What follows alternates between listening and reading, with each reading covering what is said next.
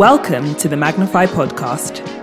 Magnify is a platform at the intersection of faith, feminism, and fashion. During these episodes, we have conversations with dynamic individuals that we hope will leave you intrigued, inspired, and informed.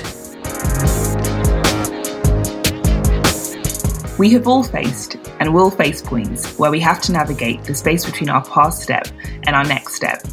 In these moments, how do we put aside the frustration felt in wanting to know where to go and instead focus on utilising our passions to pursue our calling?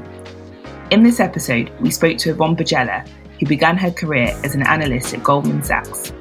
After merging her talents and interests, she's now pursuing her calling as a founding member and investor in early stage companies at Impact X Capital and has also been featured on the Forbes 30 Under 30 list.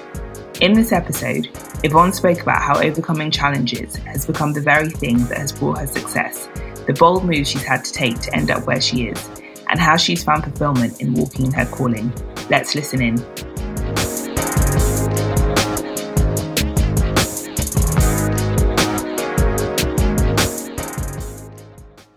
This is fun. I feel like with this podcast, a lot of it is just interviewing my friends, which I love.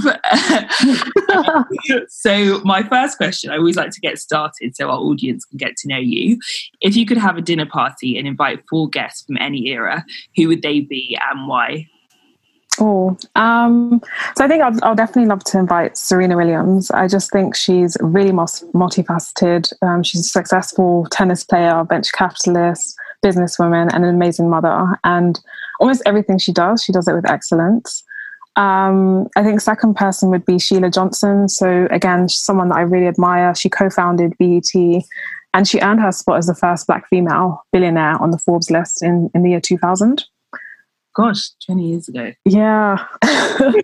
um, Beyonce again, just simply because of her work ethic, like her work ethic is absolutely incredible. I'd love to just, you know, spend time with her and understand what drives her.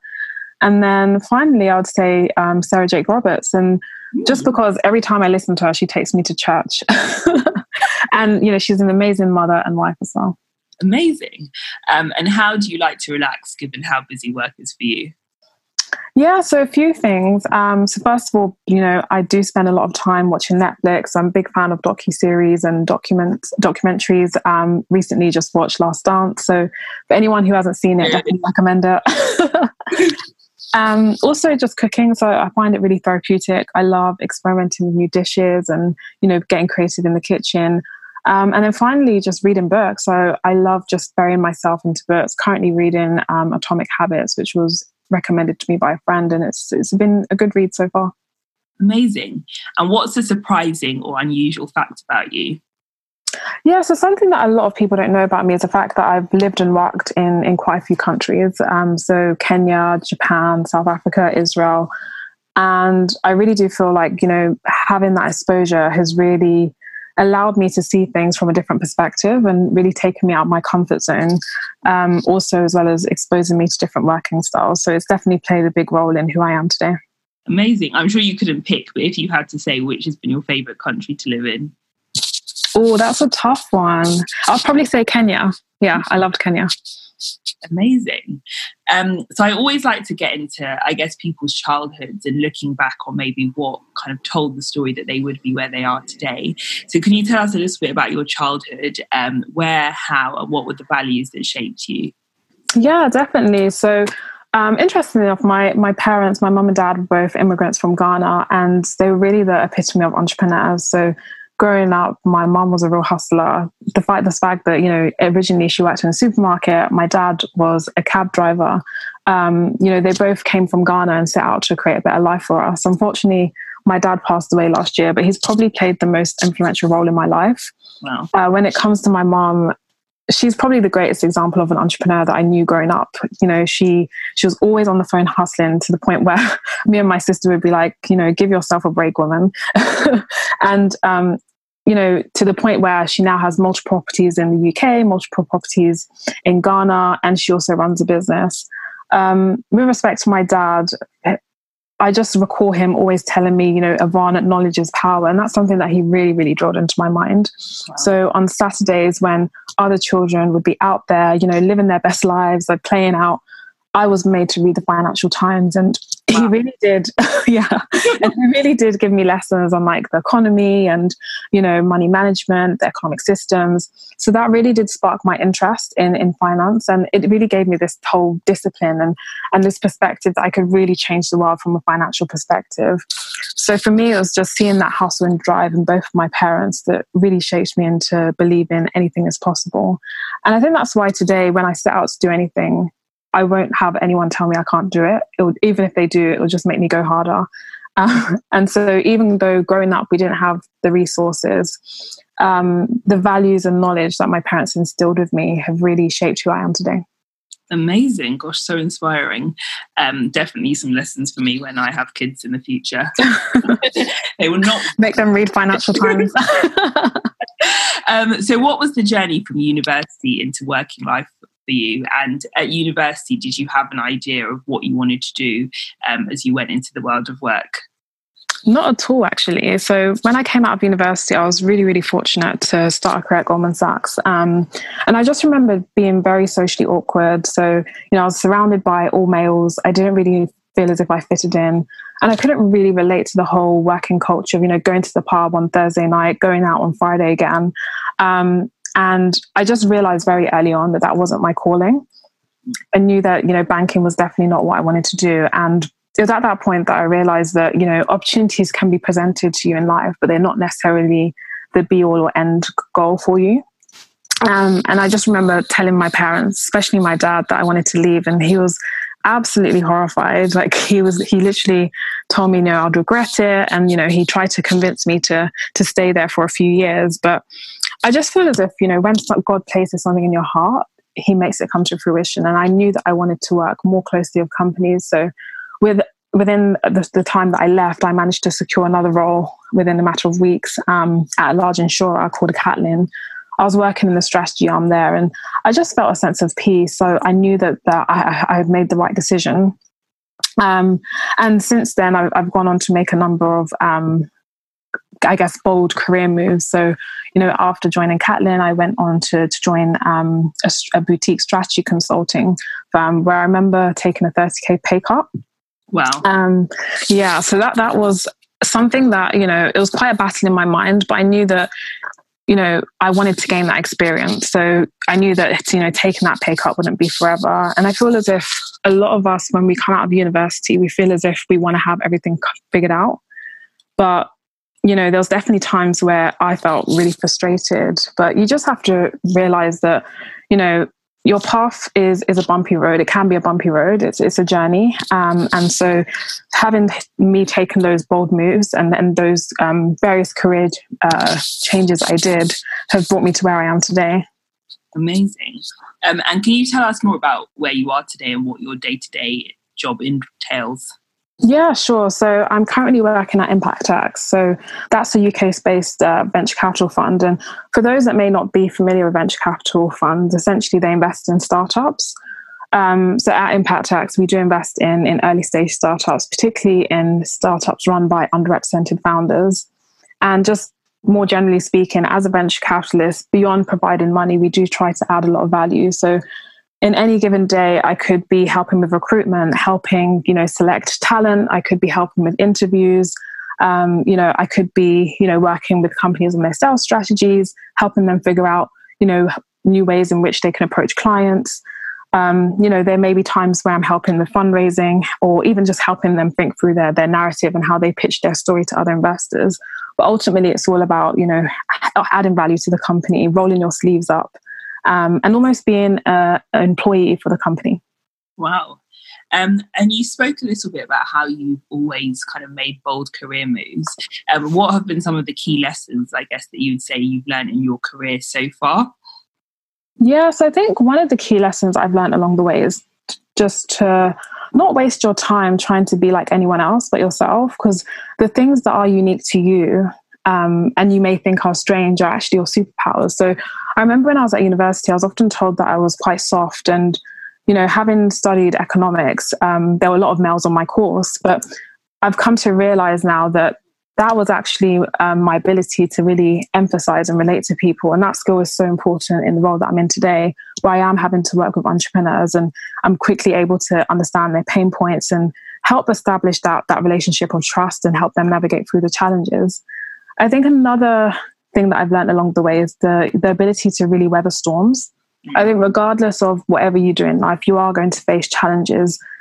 You know, even now we're in the midst of a pandemic, right? And, you know, I'm having to make some really, really tough decisions, but I'm able to find peace in the midst of the madness. Mm. because I know that this time will pass and you know I'm just trying to fo- remain focused on on what really matters so it's just about recognizing that you know whatever you do yes you may face challenges but it's really about you know how you navigate through those challenges so I'd love to hear your views on kind of money and security, particularly because you've worked at Goldman Sachs, you've had a great job in finance, you're now investing huge sums of money into businesses.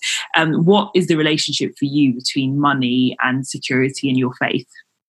Hmm. I think ultimately the way I see money, it's it's it's a it's a means of life. So money is definitely not the be all or end all, and I just feel as if um, yes, I'm I'm definitely working with big sums of money, but that does not really phase what phase me in terms of you know for me it's all about having impact and and the money is just a facilitator amazing. Um, and in terms of how entrepreneurs that you work with or that you advise should think about money um, in the context of their business and cash flow, what advice would you give for maybe, say, someone was a creative, so their gift lies in creating, not necessarily the numbers and commercial aspects? What advice would you give to entrepreneurs who are wanting to make financially sustainable businesses but don't really know how to? Yeah, so I think this is a really good question. I think ultimately irrespective of, of what you do, is so important that you have a handle on your finances. So, you know, get a spreadsheet, know what your income ins and outgoings are, plan ahead. You know, if you're freelancing, for example, you want to make sure that you're setting aside money for your taxes. Um, you know, try to be prudent where possible. So, if you are a freelancer, for example, you want to make sure that you are setting aside money for a rainy day as well, because you just don't know what's going to happen and you want to be well prepared for any um, potential eventualities. Um, and, you know, there are a number of courses available out there where you can get up to speed with finances because I know that a lot of people tend to feel a bit uncomfortable or um, feel a bit out of their depth when it comes to finances. So I would definitely recommend, you know, getting up to speed and actually, you know, having a clear understanding of, of your finances. I think it's really, really important. Amazing. And how do you think the pandemic will change um, the world of investing and then also the world of business if you're on the side as an entrepreneur? Yeah, so this this is something that I've I've been thinking about quite a lot because I think that you know we are in unprecedented times. It's definitely not going to be business as usual when we come out of this. Um, and I'm already seeing a number of changes and shifts in, in consumer and business behavior. I think one big change that we're likely to see is is the shift to more remote working um, I definitely know that, you know, from my days having worked at Goldman's and, and um, at Mitsui, for example, working from home was something that was almost frowned upon. Mm-hmm. Um, however, I, I, do believe that this has this situation that we're in now is is pushing com- companies to get more comfortable with with remote working. So I definitely think we'll see more of that. Um, there's definitely been an acceleration in other, you know, products and services. So telehealth so, and remote diagnostics, for example. Um, I think that what is really shown us as well is as companies, as business owners, as founders and entrepreneurs, you really do need to plan ahead for the unknown. So, you know, being more prudent, sets money aside um, for a rainy day. Uh, don't always assume that things are going to go well because um, you know as as we're in now we're in a recession or even potentially a depression and we don't know when we're going to come out of it. So i think coming out of this is really important that business do start to think about when there is a bumpy road how do they weather the storm? Amazing. And um, obviously your career sounds like it's been amazing and just an upward trajectory but what have been some of the main challenges i guess you'd say that you faced in your career and working life and how have you overcome them yeah, sure. So I guess one of the most challenging periods of my life was um, when I was presented with the opportunity to work at Mitsui. So that's a Japanese investment company. So I was asked to come on board as an investment manager. It was a really, really senior position. Um, I was asked to come up, come in and, and head up investments in Africa. I'd never worked within venture capital before, never worked in private equity, so it was all completely new to me. And so I was really, I was just really battling whether I should take it on. I remember, you know, praying on it, and I, I ultimately decided to go for the position. I completely fell out of my, felt as if I was out of my depth. Um, and you know, so that was definitely one of the most challenging periods of my life because it was almost a battle of having to to manage individuals on my team, but you know, facing this challenge of am I able to exert authority when I know so little about the role. So those initial six months were definitely a real roller coaster for me. And I remember having to do late nights. So I was staying, you know, well past midnight. I was ordering Deliveroo every single night. um, and yeah, it was just a really challenging period. And for me, what really helped me through that was just um, finding someone within the company that was they're willing to support. So there was a lady in New York, and she agreed that she would, you know, spend time taking me through things. She ended up, you know, reviewing my work and really helped me develop my skills. So I feel like even during periods of adversity, just know that things will be okay and and just have that positive attitude and you'll find that you know manifestations and doors do start to open so yes that was a really challenging period of my life but I never saw failure or defeat as an option for me. And I just feel like, just generally, God will never give you more than what you can handle. Wow, I'm inspired already. uh, so I want to talk a bit about purpose because um, I often speak to people who say that they've got a passion or they feel that their purpose lies elsewhere. Um, but for you, obviously knowing you as a friend, I know that the way that you invest so much into people and relationships is your purpose and your career have very much aligned. But when did you discover that investing was something that you wanted to do, that you were good at, and that you felt was, yeah, what you were supposed to be doing? Yeah, so definitely, like you said, you know, the field that I'm in, investing in startups, there are two ways I can invest. So that's either investing in the people that I work with or investing through money, right, and resources. And I realized I love doing that early on in my career. So I actually um, started out consultancy early in my career where I was working with entrepreneurs in Africa. And that's where I really, really realized that I love working with entrepreneurs. I love, you know, investing in them, whether it be, you know, providing knowledge, access to resources or strategic support. Um, and it's that one thing that I, I wake up feeling really excited about. Wow. What motivates you? Um, because obviously, a lot of investors, there's the return on investment. Um, but with the work that you do and the companies that you're involved in, what kind of makes you excited every day when you go to work? Yeah, sure. So for me, it's all about, you know, what really drives me and, and what am I excited about when I wake up in the morning. And for me, that's the real hunger to support entrepreneurs. I feel like in this life, you really do need to understand, you know, what personally drives and motivates you. And, and coming to realize that for me was where I realized that I knew I had to work within um, an industry or field where I could continue working with entrepreneurs. So it's something that I always rise up for the occasion for, even when it's challenging. Support, supporting entrepreneurs is, is really what I love doing. And I strongly do believe that, you know, when you add value to others and truly serve people, success will follow.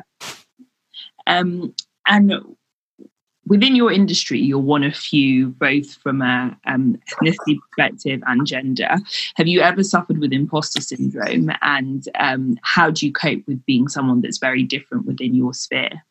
Oh, 100%.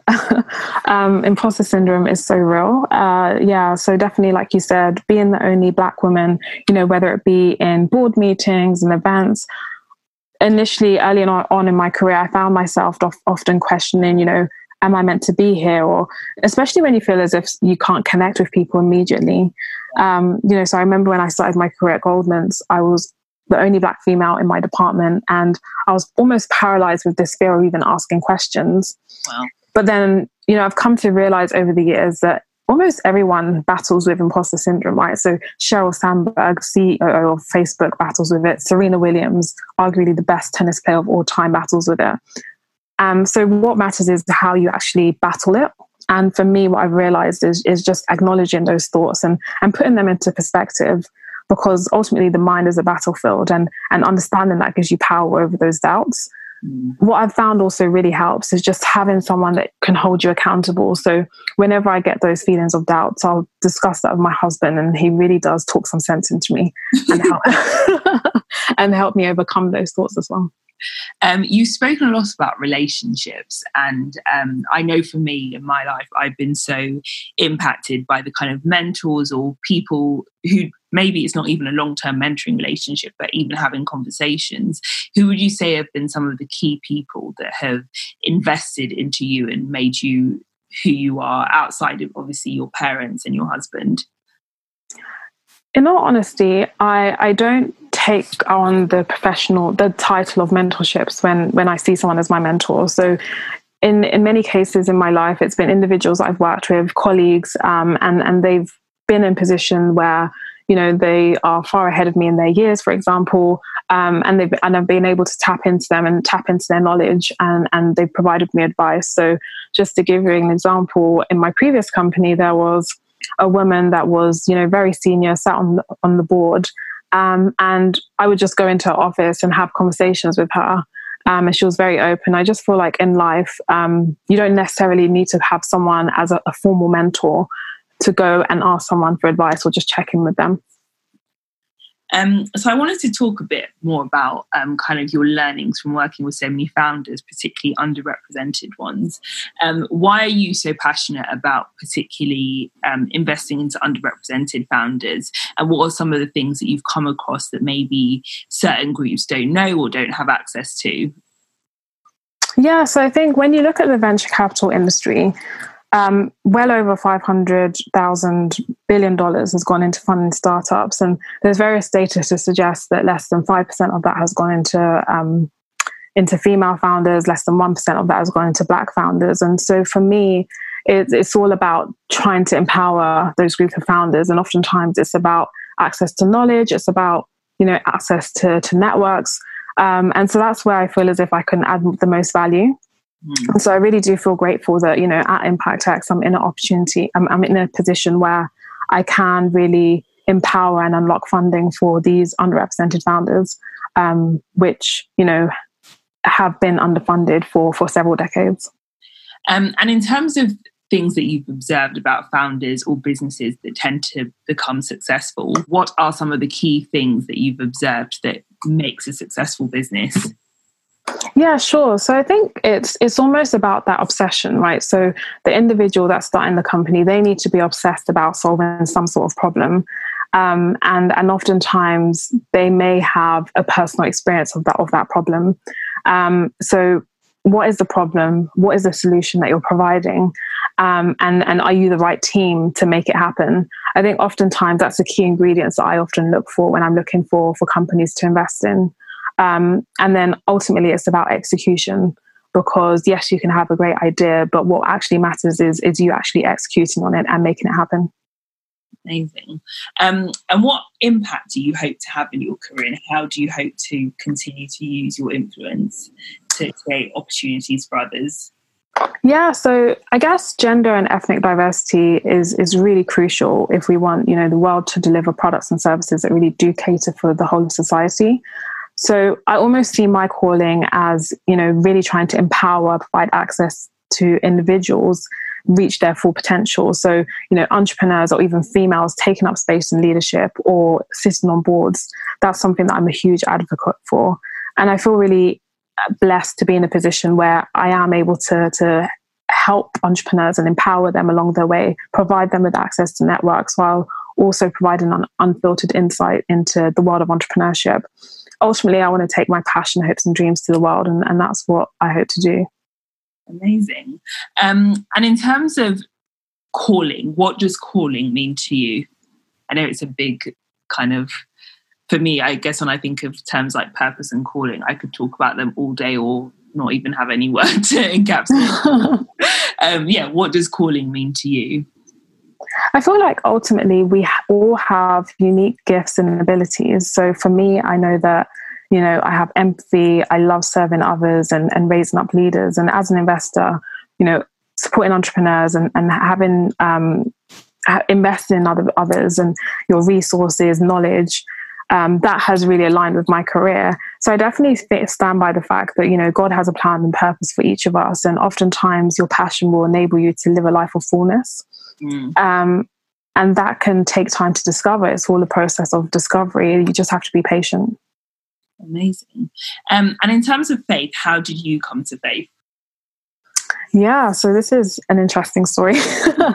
so, I guess, like a lot of Africans, I, I did grow up in a Christian household. I went to local Baptist church, would go every Sunday. So, me, my sister, um, and both my parents. And I never really understood why would go. So, I knew that, you know, it's something that we did on a routine basis. For me, it was almost as if it was a more of a social gathering. So, I'd go socialize with friends in the youth club. Um, and as I went on to sixth form, I, I, just really didn't have that desire to go to church anymore. So I stopped going, um, ended up spending, spending my Sundays watching TV or just catching up with friends to the point where, you know, going to church, having a relationship with God wasn't actually part of my life anymore. And it was, it was odd because at the same time, you know, having been grown up in a Christian household, I was firmly rooted on Christian principles, so I did know the difference between what was morally right and wrong.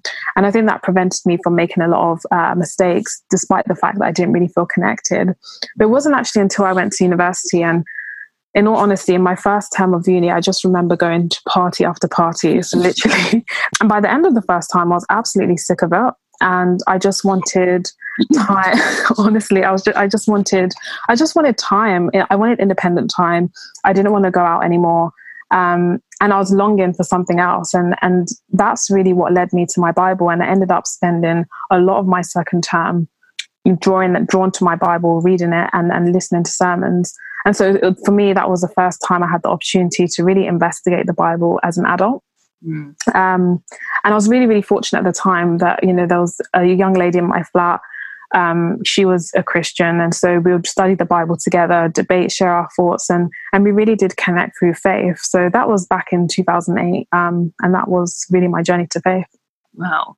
Um, and how does your faith um, play a role in your working life? And I guess the reason I ask is often um, I know that some people, when it comes to faith and money, they don't necessarily like to have those conversations or feel a bit weird about it. I don't know why.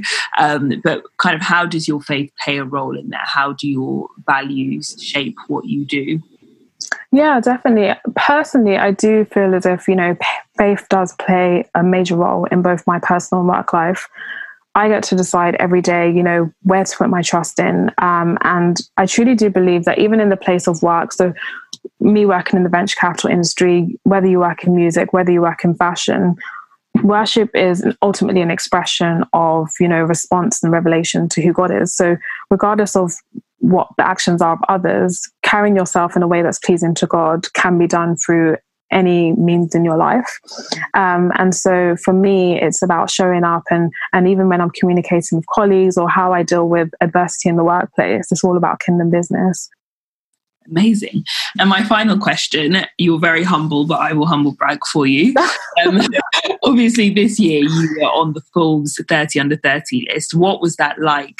Um, yeah, I would just love to hear your reaction to that whole. Oh, Ruth. Do they tell you before we know? Um, no, so I actually found out on the day that it was released. Um, oh. So that was quite a surprise. I kind of got an email that said, Hey, you've been um, listed as your lister on the Forbes 30 under 30 this year. Congratulations. And here is the link to the website. And that's kind of how I found out. So I found out about 7 a.m. on the day. Um, it was during the period when we were on lockdown, so couldn't really go out to celebrate. um, no, but I was I was definitely pleased. I think you know when you go through life, it, it is nice to get recognition like that. But I always say that you know recognition is great, um, but ultimately, I'm not going to let it get to my head or anything. Um, I know I said that was my last question, but I have another one. so I remember on your birthday, someone um, posted the success and humility ratio of Yvonne is like no other. And I remember saying to one of our mutual friends that that is like describing Yvonne in a nutshell. Um, and you're just one of the most successful yet unbelievably humble and kind people I know. What? Oh, Ruth, that's so kind. what keeps you so humble? Because I say that in the sense that you know the world that we live in people are used to validation often that can change who they are but why have you just been able to be so grounded in the midst of all your achievements? I think it's really down to my upbringing and just knowing that I'm very fortunate to be in the position that I'm in, but at the same time, it could be taken away at any point. So I just feel as if I feel as if I'm working in my purpose, and that's what I want to continue do- doing. That's what drives me. Um, if people recognize it, then great. But I personally don't feel the need to to shout about it. Wow, very amazing answer. Hum, in true Yvonne fashion, very humble. oh I have loved chatting to you, um, and I really hope from this our listeners take away just the beauty of walking in your purpose and calling, as you said, that no one can do what you can do. You've been given certain gifts regardless of the industry you're in. So, yeah, it's been amazing chatting to you as always. Thank you, Ruth. Such a privilege talking to you too. Thanks so much for joining us for this episode. Don't forget to subscribe, and if you know anyone who might benefit from this, go ahead and share this with them. Also, don't forget to rate and review, it really helps us out. See you next time.